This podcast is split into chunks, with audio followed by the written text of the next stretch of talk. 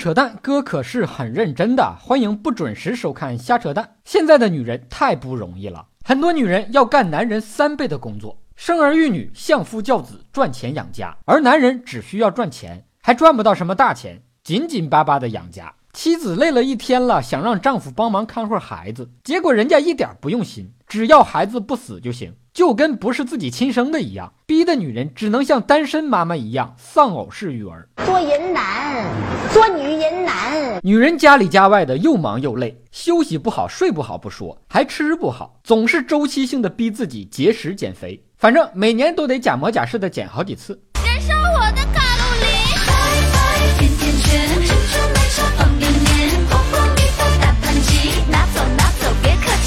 说到这甩肉计划，强烈推荐中粮我买网，里面有好多辅助减肥的好吃的，比如说每日坚果，有效补充体内缺乏的重要营养，还有脱脂奶粉、蔓越莓干等等等等，每种都是优选哦。戳屏幕下方的小黄条，还有十元的优惠券，不要错过哦。很多女性，尤其是年轻女性，找工作的时候都经历过用人单位对女性的歧视吧？面试的时候，仿佛女生考了多少证书，也不如身份证上的性别男有优势。同样一份工作，面试男的问工作经验，面试女的问有没有对象、结没结婚、生没生孩子，生孩子的还要问你生不生二胎，然后告诉你回去等通知吧。然后就没有然后了。女性面试的时候，到底该怎么回答招聘方才满意？我入职就变性结扎，可以了吗？当然了，有时候你没被录取，也并不是因为性别偏见，单纯就是因为你能力不行。别强行给自己加戏。你以为企业入职前为啥要体检？主要是看你有没有怀孕。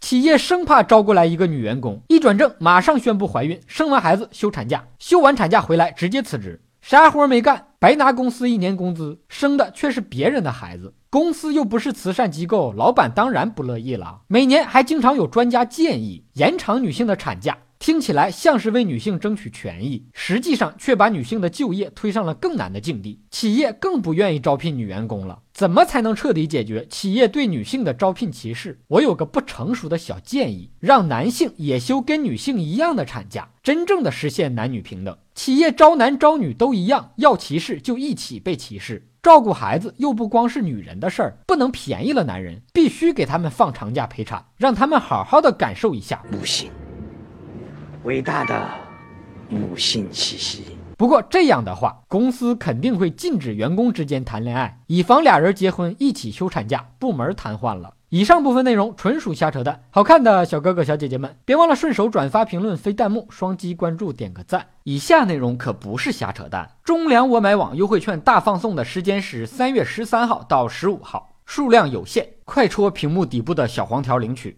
但有安生留言评论说：“咦，正在喝水的我停下了。”危险预警啊！听我节目不要喝水，从鼻子流出来有点不雅。你想听哥扯什么话题，也可以给我留言评论。本节目由喜马拉雅 FM 独家播出，订阅专辑《哥陪你开车》，更多扯淡内容尽在微信公号“瞎扯淡哥”。咱们下期接着扯。